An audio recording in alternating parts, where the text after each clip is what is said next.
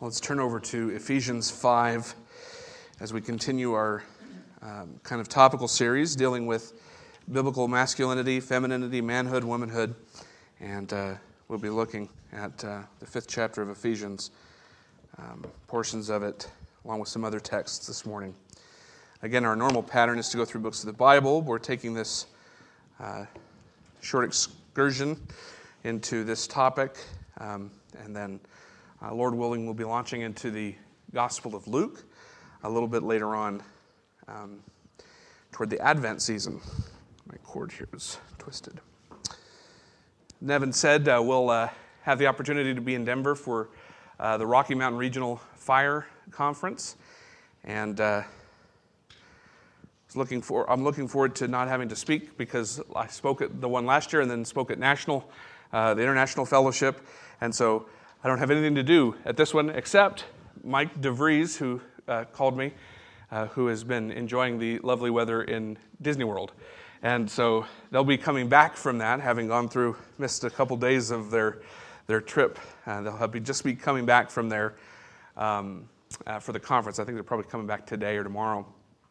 So he asked me if I would MC. So I have to MC, but that's all I have to do. So I get to tell corny jokes and introduce people. So I apologize to Nevin in advance for any bad jokes I make at, at the conference. So, uh, yeah, so pray for those who will be speaking to us. I think there are four regionals, six, six regionals going on. There's, there's one happen. They're all happening in the next couple weeks. There's one in Oregon, Oregon, Washington, Washington. There's one in California. There's one here.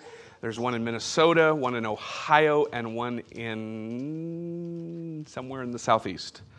Somewhere in there. I can't remember where. But they'll all, happen in the next two to three weeks here at the beginning of October. So pray for those conferences that pastors would be strengthened, um, encouraged. One of the neat things about the fire conferences, especially the regionals, is we spend uh, a good chunk of our time um, giving church reports and praying for one another. And so just know that uh, um, uh, the, those who will be gathered there in, in Denver uh, will be praying for our church, but we'll be praying for the other churches in this Rocky Mountain region. And uh, just like at the international uh, conference, we get opportunities to pray for um, all the churches that are gathered there. And uh, we look forward to spending time praying for us. So let me read from Ephesians 5. I'm actually going to back up to verse 15 to begin the reading. Our text kind of starts in verse 21, which in the ESV is in the middle of a sentence.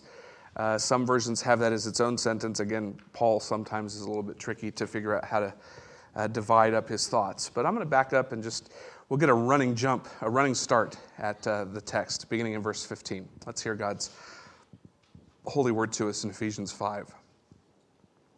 Look carefully then how you walk, not as unwise, but as wise, making the best use of the time, because the days are evil. Therefore, do not be foolish, but understand what the will of the Lord is.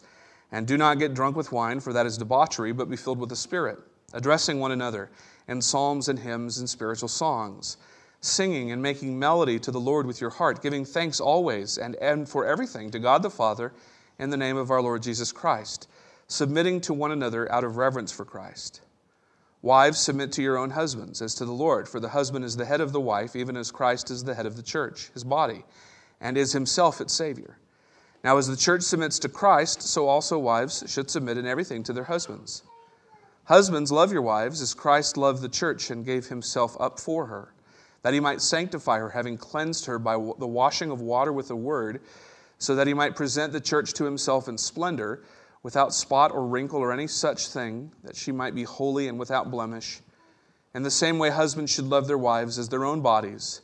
He who loves his wife loves himself. For no one ever hated his own flesh, but nourishes and cherishes it, just as Christ does the church, because we are members of his body.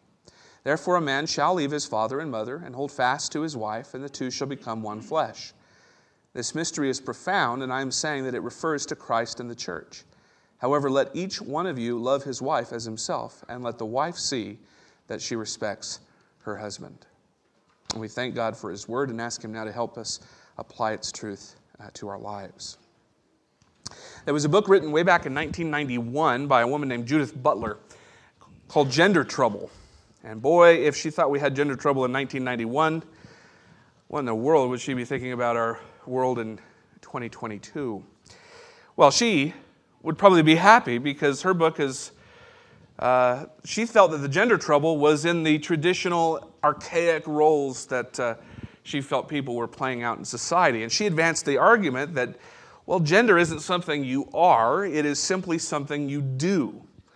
And she said, essentially, there's nothing intrinsic to masculinity or femininity, but that gender is, this is a quote from her, really only to the extent that it is performed.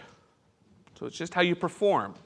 And you can see how that kind of way of thinking has now become, uh, for lack of a better term, engendered in the way we think about human sexuality and masculinity, femininity, men and women, where today, you know, we say, well, there isn't really anything. Male genders are social constructs and, and uh, they don't really exist, and therefore it's however you behave, whatever you feel like, whatever your um, desire is to be, well, you be that. If you're, doesn't matter what your biological DNA says you are.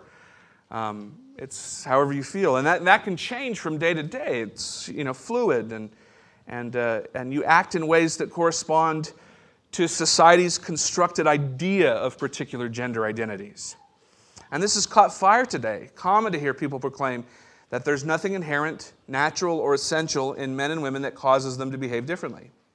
And yet, it's really interesting that there's a tension there because though people will say that on, one, on the one hand, on the other hand, they'll actually talk and behave as if men and women shockingly are different, deep down in the fabric of their natural inclinations. Um, how, how often, even in the roles of femininity in our world, do we hear still people make statements like a mother's love? Or that, you know, you look at a, a beautiful building or a beautiful decorating job in a house and you say, oh, she brought a woman's touch to this place. We still use phrases like that as if they, and everybody knows what you mean. This is what's interesting. If, if gender were really so confusing, well, then no one would know what a woman's touch. Well, we can't define what a woman is, so what do you mean by a woman's touch? And yet no one would say that. Everyone would know exactly what you meant when you said that. You know, companies, because of the Me Too movement and, and uh, allegations of sexual harassment in the workplace, uh, in management chains and abuses of power, uh, have have rightly taken looks, you know, organizations from, you know, religious organizations all the way up to just businesses and political organizations have rightly looked and admitted that there maybe have been um, in various ways and in, to various degrees in different companies and different organizations abuses of women. And they've admitted that often there is too much of a um, macho competitive work culture. And, and, maybe, and uh, maybe that's true. What's their solution, though? Have you noticed what the solution has been over the last five to 10 years? It's to get more women in leadership, right? To put more women on boards, to have more women uh, in senior positions in companies. Because experts tell them that they're in need of things like emotional intelligence and more humanity driven thinking in the company, and the, there is an assumption. And I'm not here to say whether that's good or bad, it, I'm fine with it, uh, to have more female CEOs and to more women in, on business boards and stuff, that's fine. That's great. But notice that there's an assumption there that these companies and that the culture at large is making, and that is that women are the ones who bring the desired qualities about, as if there's a difference between men and women. See, our culture can't have it both ways. They want to say that on one level there's no difference between men and women, and yet even they recognize that if we want certain qualities to be more accentuated in business culture, well, then we need to add more women to the, to the, to the whole thing. And yet, at the same time, they're saying, but we can't define what a woman is. Well, then how do you know who to appoint to the board? Right? It's just, just tip of the iceberg of how confused our culture is about this kind of thing. So that begs the question for us of what is really distinct deep down about women. And if there is such a thing as femininity, how should women aspire to it? Should men honor and treasure that? And we're going to keep answering those questions, not all of them, and not in detail because we don't have time. But last week we studied uh, and talked about the first three chapters of Genesis, and we, and we noted character qualities that were found in Proverbs 31, noting, by the way, that they aren't exclusive to women, that these are examples of what a godly woman looks like. But of course, most of those things are things that godly men should aspire to as well, and that they're more character qualities than they are abilities or talents or culturally connected ideas of what women look like. And I really encourage you to look at those.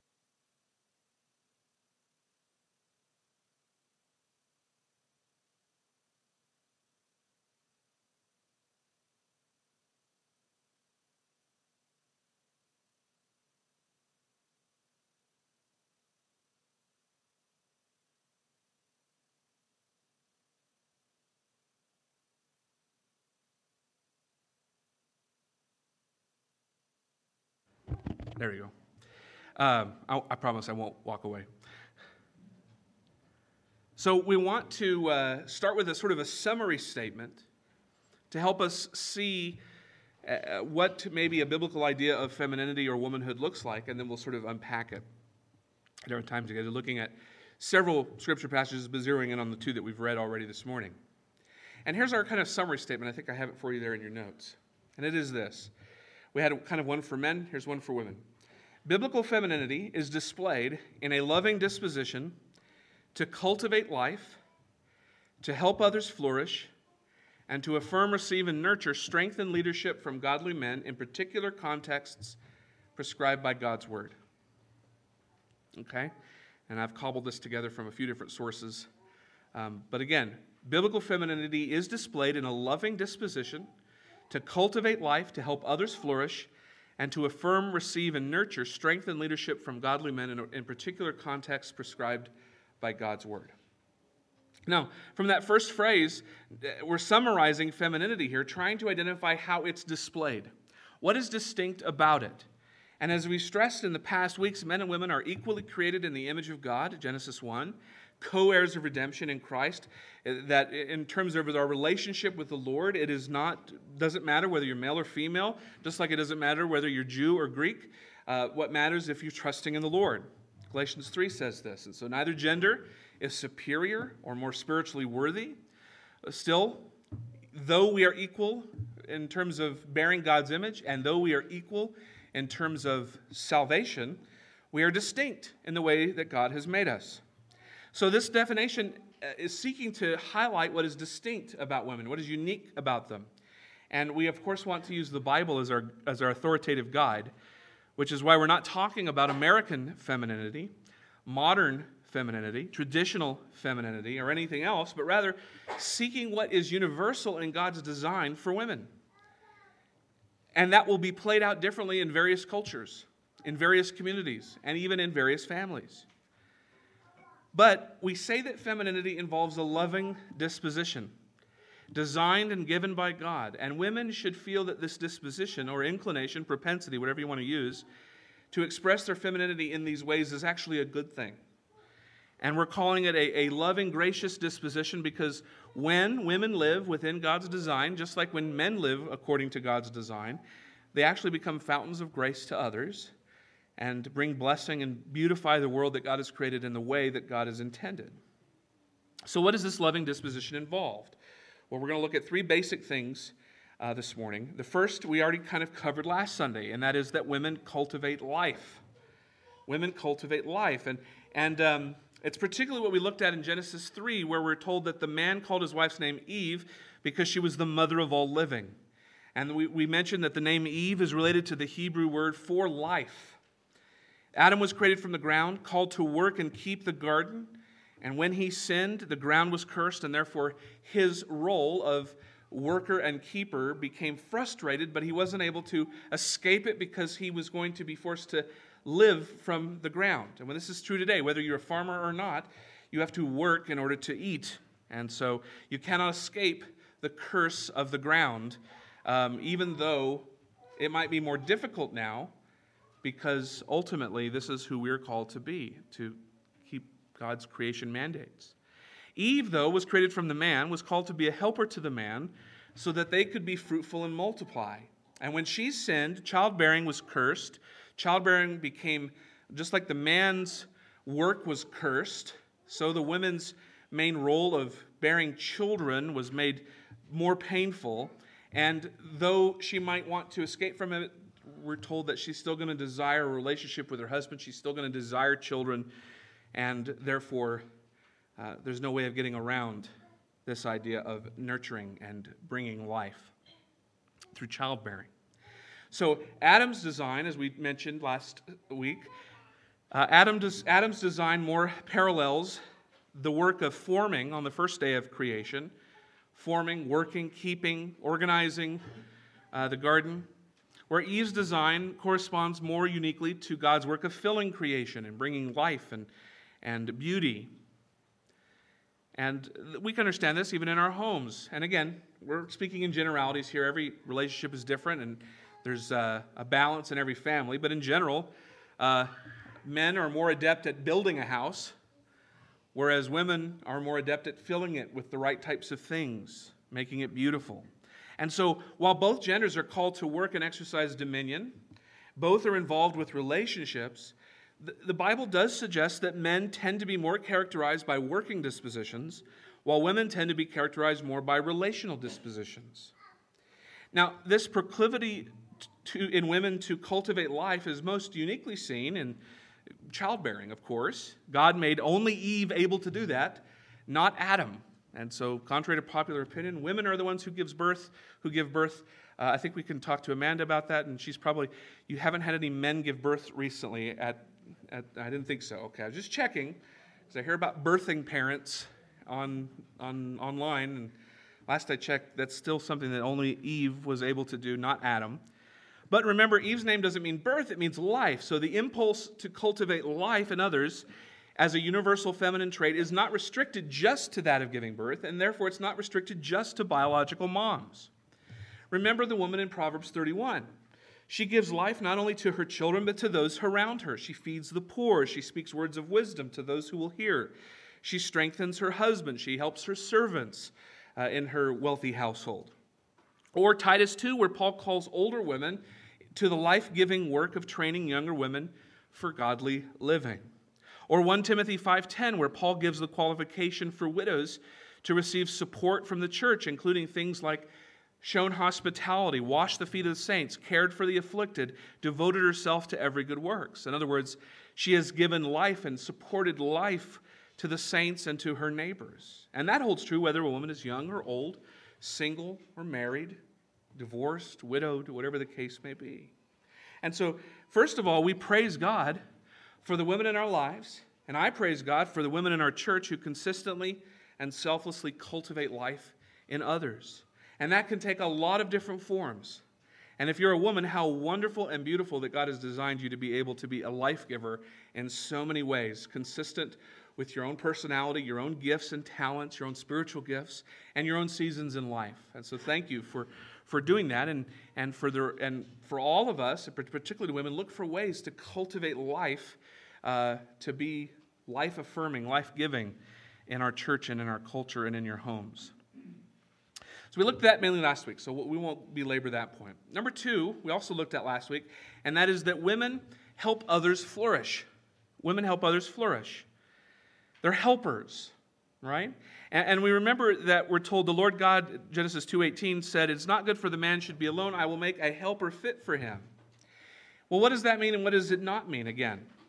Well, it does mean that the woman was designed to bear God's image, and God is often described as the helper and sustainer of his people, right?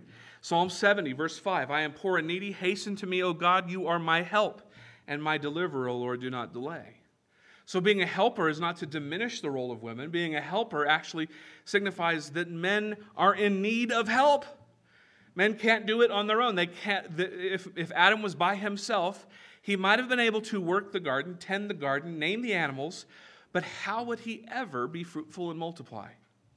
He would not be able to do that. He needed help. There was something that was not good with him alone, and therefore he needed a helper fit for him to complement him in the ways uh, that he needed to help his needs. And this is what God does. And yet we don't think of God being a helper or the Holy Spirit being our comforter, keeper, and helper as being a uh, diminishing the Godhead.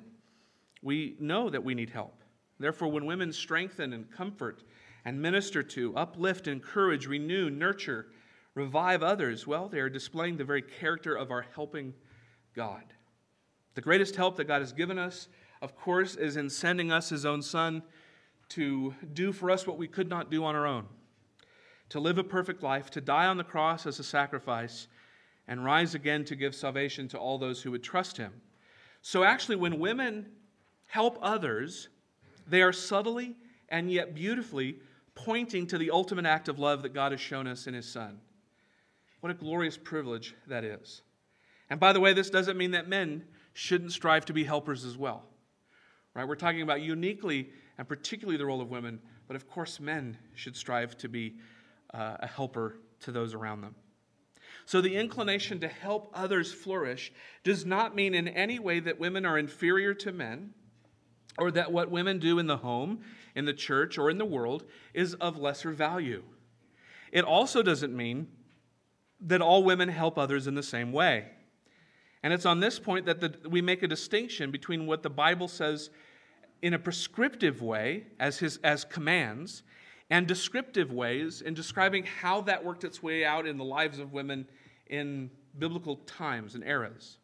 In Genesis 2, Eve was called to be Adam's helper in a prescriptive, formal sense. God gave him authority in marriage, called Eve to follow his lead, but to provide the help he needed in order for both of them, in order for the human race to fulfill God's call and mandates to them. So we call this kind of helping uh, helping with a capital H, right? The command of Scripture to be a helper with a capital H.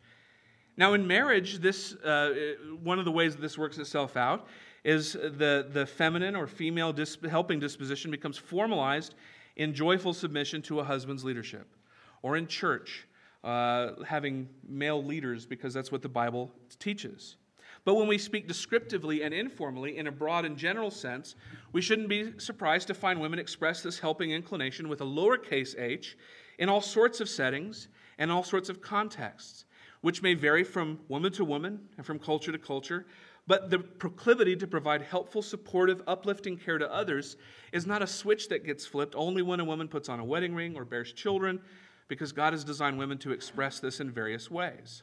So think of Rahab and the help she offers the Hebrew spies in Joshua 2. She is a helper, but by no means do we see her as some sort of weak character with weak theology and weak thinking about God. She is one who takes risks. She is one who boldly seeks to help the people of God uh, capture the city for the Lord. So she, and she stands in this line of, of the women of the Bible who do amazing things. Think of Esther. Is Esther some sort of uh, sit back and, you know, and just be uh, a victim of whatever happens in, in her life. No, she is someone who, again, boldly risks her life to help fulfill Mordecai's plot to undo the, uh, the genocide against her people, the Jews. All right, so she takes risks. She boldly goes to the king and makes him aware of things and so forth. Think of the women listed in Luke 8 Mary, Joanna, Susanna, and many others. By the way, the word others in Greek there in Luke 8 is feminine, uh, meaning he's, he's speaking of other women who provided for Jesus and his disciples in physical and financial ways. In other words, women in the Bible don't just cook meals or heal bruises or provide emotional care. They do all that, but they also are savvy and give money to help the advance of the gospel. Think of Phoebe in Romans 16, who Paul describes as a patron of many and of myself as well, providing support. Again, we think of Lydia, who, uh, who was apparently wealthy, a business owner, and yet submits herself to the Lord's authority uh, whenever she's baptized, becomes one of the first converts, maybe the first convert in Europe, and then works to help and support the Apostle Paul. Think of uh, the woman who breaks the alabaster box of, of oil and pours it upon Jesus, and uh, the, the upset nature that the apostles get at the idea of wasting something so precious. And yet she has a, a robust theology to know, and Jesus declares it so that she actually understands. In, in helping Jesus, in serving Jesus, she actually shows a theological understanding uh, beyond that of which the apostles had in that moment. And we could go on and on. You could think of, of everyone from uh, Dorcas to, um, you know, um, so many characters in the Bible who show great strength, these women who, in various ways, yet without usurping their roles, they show glorious ways of how to be helpers. So, what we see there is that helping others flourish doesn't have anything to do with weakness. It's actually a way of summarizing feminine strength. That these women could be described not just as godly or beautiful in character, but also tough and persistent and wise and radically committed to God's glory and the good of others. Here's how Abigail Dodds writes about this idea of women helping others flourish. At uh, she wrote this article on desiring God. She says it's a little bit long and a little bit poetic. I put just part of it there for you, but listen and see if she doesn't capture something distinct about femininity.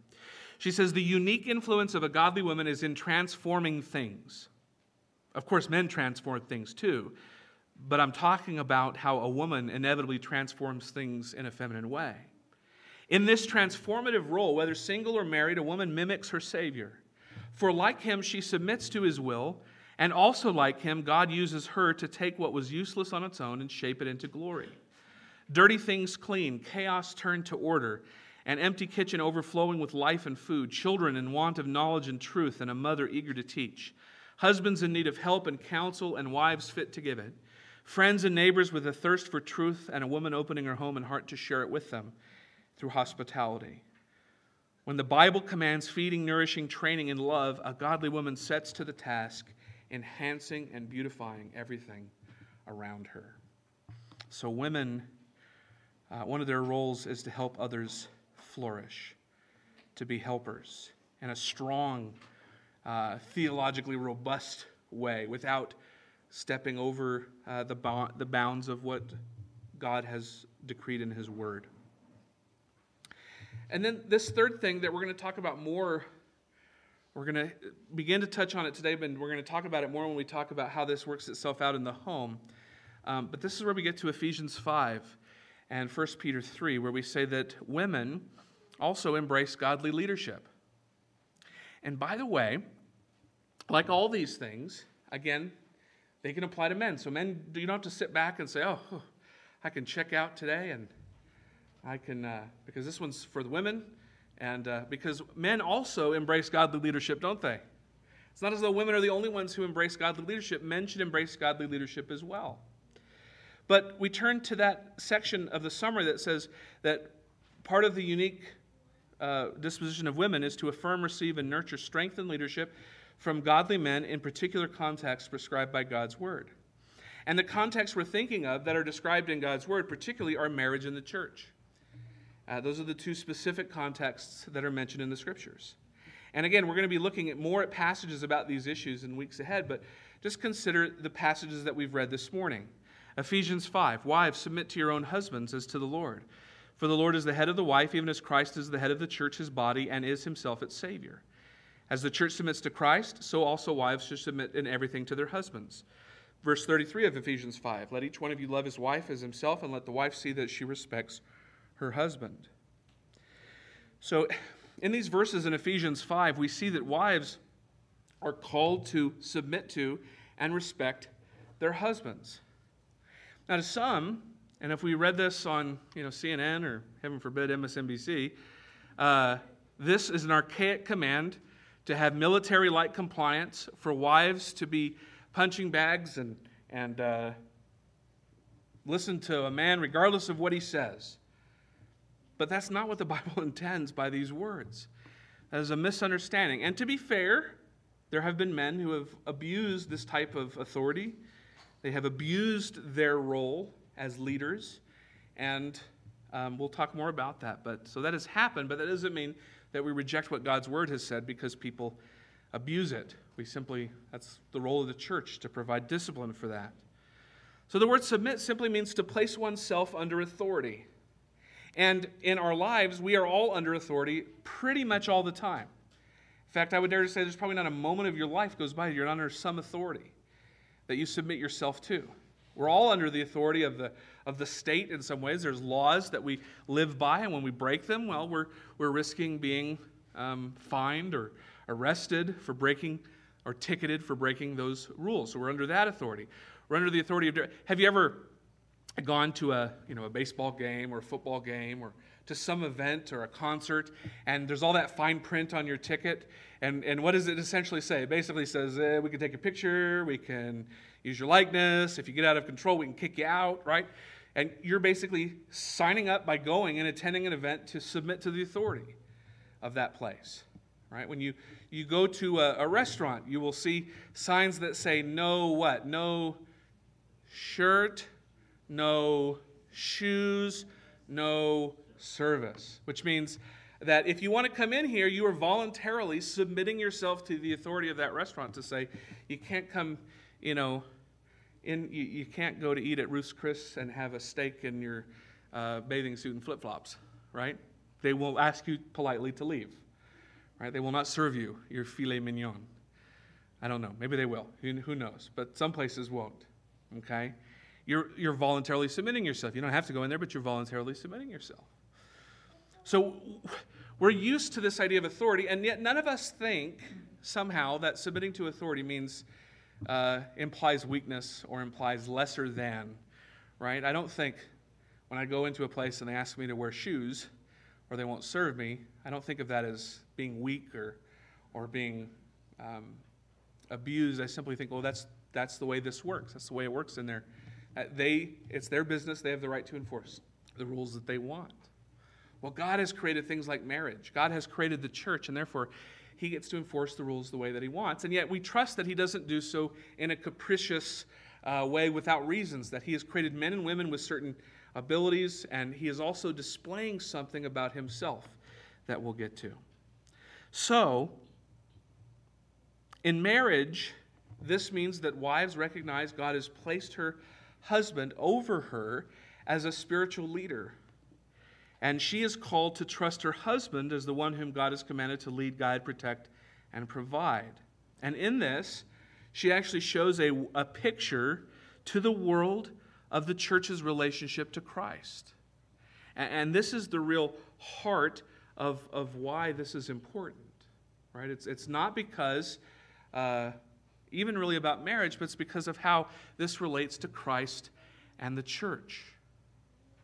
It's how this relates and pictures the, the relationship, the submissive relationship of the church to the Savior.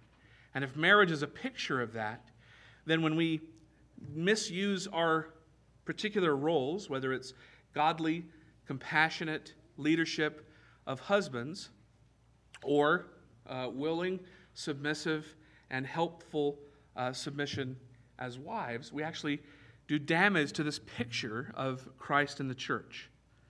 Because in, in marriage, a husband's authority is not ultimate, it's delegated, it's partial.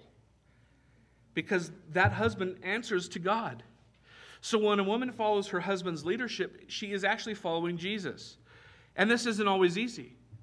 Because, I hate to break it to you, ladies, this may come as a shock to you. Not all husbands are perfect like Jesus is.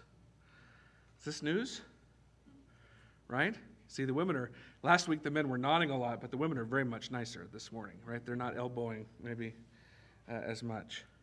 But this is true. Women have husbands who are not perfect, and therefore they're going to mess up, either in over or underdoing their leadership roles.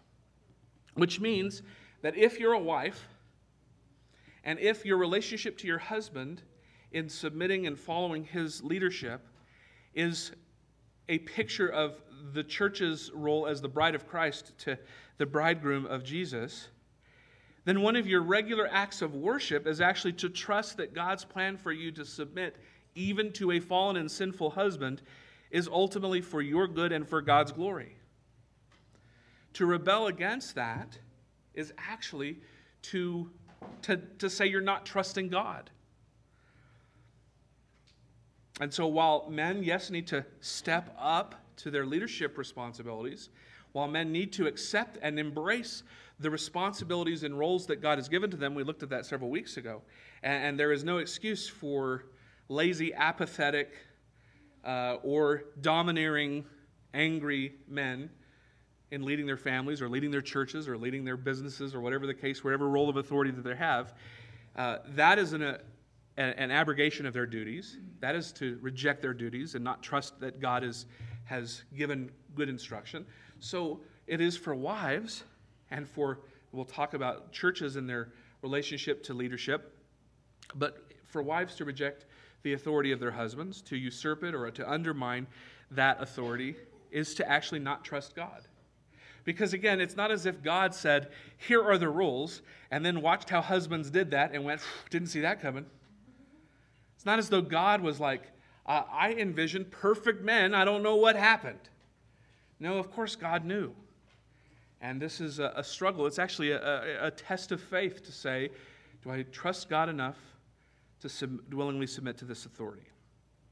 Now, we're going to continue unpacking in weeks ahead what leadership and submission look like in the home and in the church and in the world. But the summary is that it looks like two equal partners moving, as we said, I think uh, when we talked about men, male leadership, two equal partners moving in with different steps in a dance to do one thing good and bring glory to God.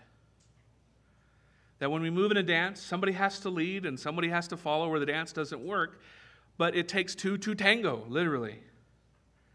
So this is not primarily about a 50s or 1850s stereotype of marriage. And there's a lot of things that we probably would say are, maybe our world has progressed in, but so many ways in which we've fallen away.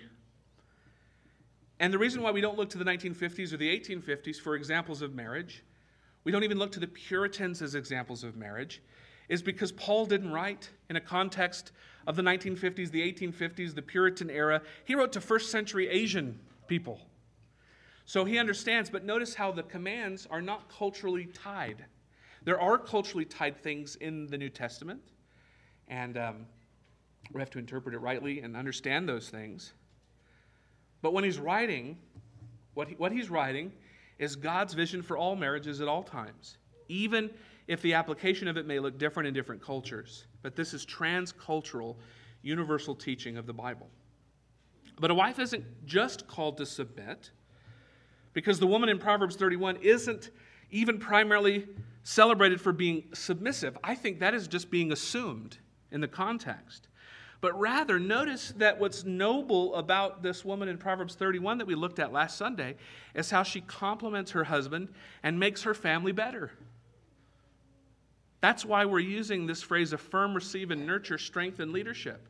Expressing femininity in marriage means leveraging whom God has made you to be as a woman and for you to step up and strengthen, encourage, and help your husband, your family grow in maturity.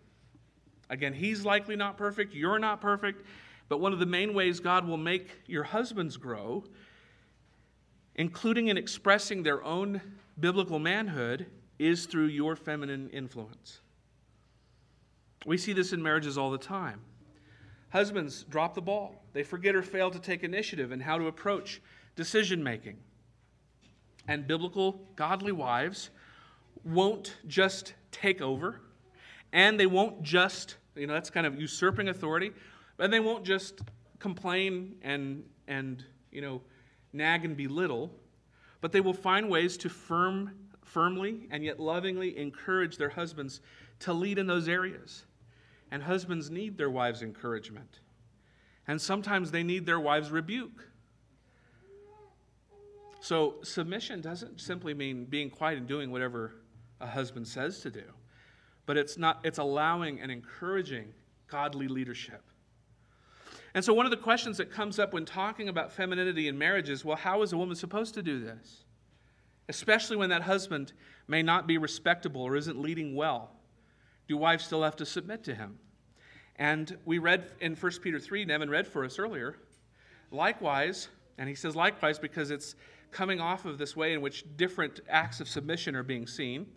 Likewise, wives, be subject to your own husbands, so that even if some do not obey the word, they may be won without a word by the conduct of their wives when they see respectful and pure conduct. So, should a wife submit to a husband that doesn't lead well? And the answer is usually yes. Peter says, even if some do not obey the word, and so this husband is either disobedient in certain ways, or even more likely, Peter is saying that he hasn't obeyed the word of the gospel. He's not a believer. And so let's not sugarcoat this. That's a very difficult situation to endure, to have a husband who's not regenerate. And yet, the wife here has the responsibility to relate to him in a submissive, trust, and loving relationship as best she can.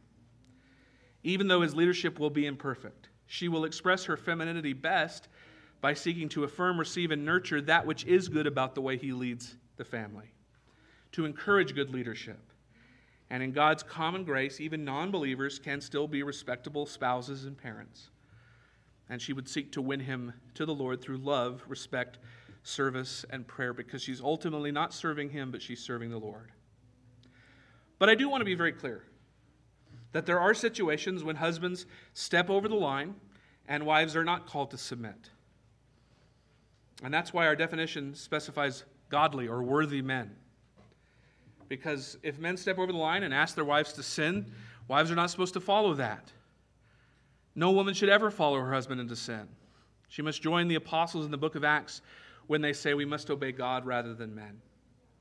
And if a husband becomes abusive and misuses his authority in harmful ways, the godly thing to do is not simply to subject oneself to that abuse, but to seek help immediately from those that God has placed, other authorities that God has placed in your life.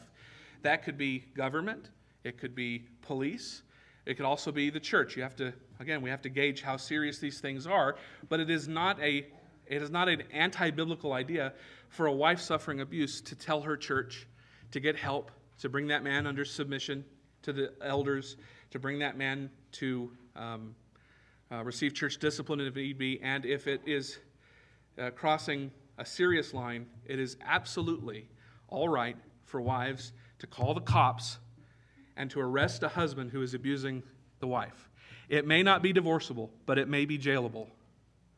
And we, we, we need to say that as clearly as possible because for too long the church has, I think, done a disservice to women by emphasizing submission, but not emphasizing that there are earthly consequences for men who abuse their power. Both can be true at the same time. We can ask and call on women to submit according to what Scripture says, and yet at the same time, we can affirm that if men cross lines in, leader, in their leadership positions, whether in the home or the church or the world, that there are earthly consequences, that God has given the authority of the state the sword, not for no purpose. And so it is absolutely okay not to subject oneself to that type of abuse, but to seek God's appointed help when needed. The Bible never condones men who use their authority to harm, it condemns them, it calls them to stop and to repent. And that's one of the reasons why church has elders and a plurality of elders to help women and eventually to help and to help these men through difficult times and discern what is the right thing to do, to stand in and protect women if and when necessary. So, this feminine disposition to affirm leadership of godly men is crucial in marriage, or uh, it would also take place as women follow leadership of men who are elders in their church. And there are other contexts as well. Even in areas where submission isn't prescribed, we shouldn't be surprised to find that women express their femininity by encouraging the men around them to exercise their responsibilities to provide and protect for others. This is that helping with a lowercase h that we talked about earlier. Women will use their relational disposition to encourage men in motherly or sisterly ways within the body of Christ. So, a woman who's not my wife shouldn't submit to me as a husband, but she can and should encourage me, exhort me, pray for me, offer me advice as I can so I can do better as a man seeking godliness, even if need be rebuke me in love. And it would be crazy for me or any other man not to welcome that from godly sisters in Christ.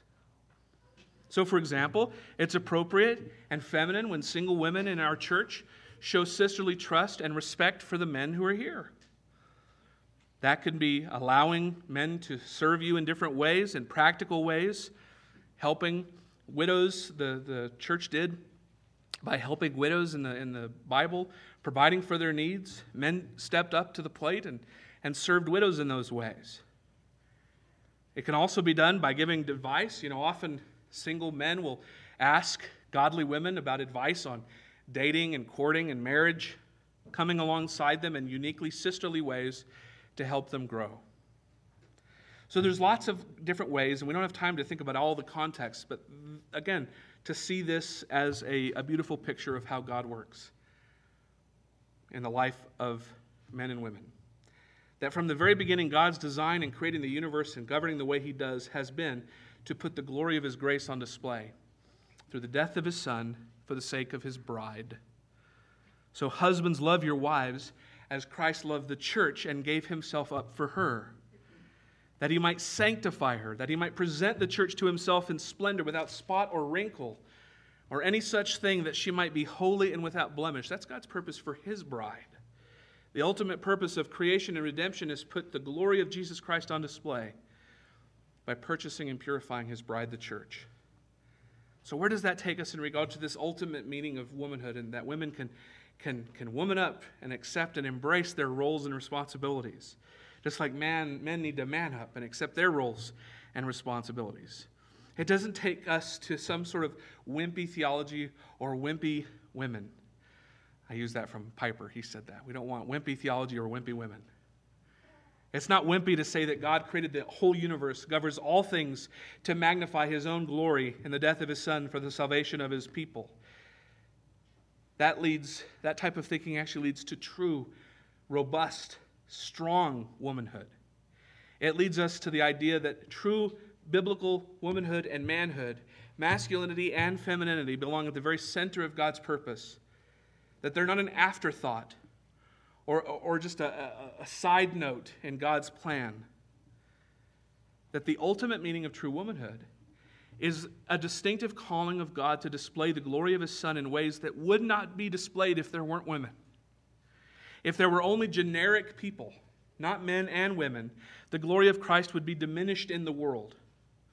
And when God describes the glorious work of his Son as the sacrifice of a husband for his bride, he is telling us why he made us men and women.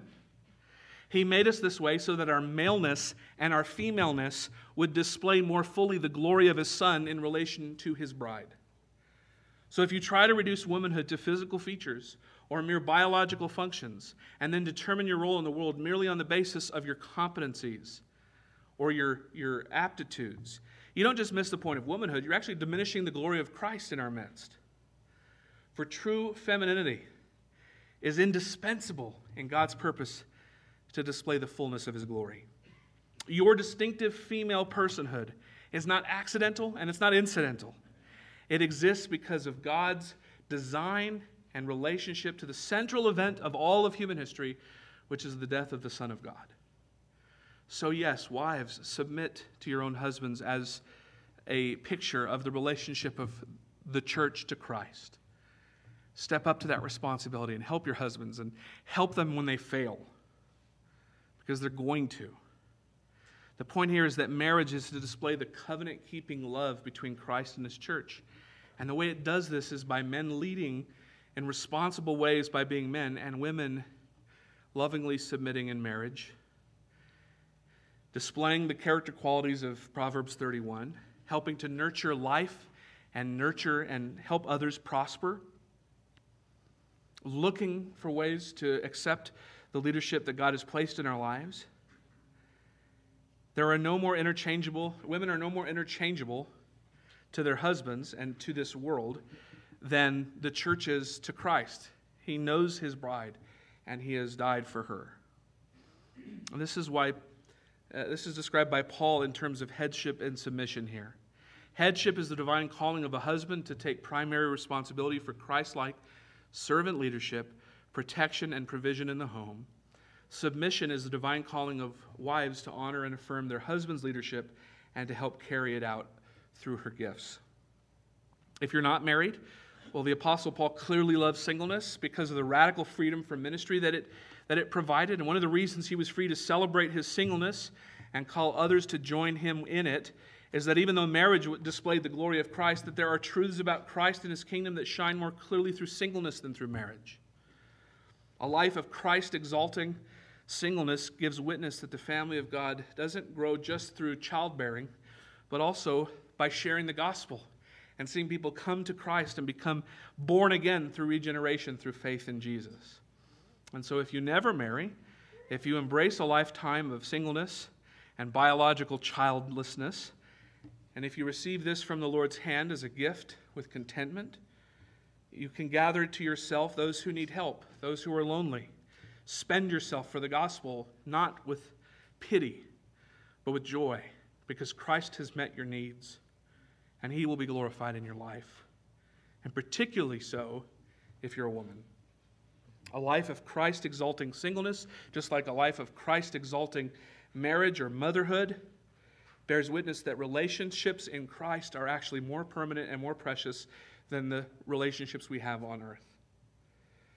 Piper goes on to say in his article a life of uh, true womanhood can flourish in a marriage. Marriage is a beautiful thing, but it is not the main thing. Single womanhood, content to walk with Christ, are a great witness that Jesus is a better husband than any man, and in the end, will be the only groom in the whole universe. So, the ultimate purpose of God in history is the display of the glory of His Son in dying for His bride. And so, whether you marry or remain single, don't settle for, for, for sitting back and do nothing, whether you're a, a man or a woman, but step up to the God given roles. Look in Scripture at the examples of godly men and women and model your life. Look at the character qualities described in a lot of these texts that we've gone over in the last weeks. And ask yourself, are these reflected in my life? And pray for God's help to exhibit them more. Don't waste your womanhood. Don't waste your manhood because they were made for the glory of Jesus Christ. And uh, so step up into the roles that God has given you. And we'll talk more about how that might practically work itself out in the home and in the church uh, in the weeks ahead. So, just an overview. Again, we don't have time to go over these things in detail. I wish we did, um, but I'm already over time we still have to take communion together. So, let's pray. Father, we thank you uh, for your word and ask you to continue to write its truths upon our hearts. And as we move into a time of communion together, Father, would you help us? uh, to, sh- to, to remember that our relationship with you as your church, as your bride, um, is what all these pictures look to. It's why we submit to leadership in our lives, whether it's church leadership or whether it's leadership in the home, leadership in the workplace. Father, that uh, you've modeled these things uh, to help us understand our relationship to, to you and your Son. So help us this morning, whether we're men or women, married or single, uh, to find our roles beautiful to find the ways that God has created us to be as glorious, to not run from them, to not apologize for the way the Bible speaks about these things in a culture that is so confused and messed up in marriages, if we should be listening to them to give us advice.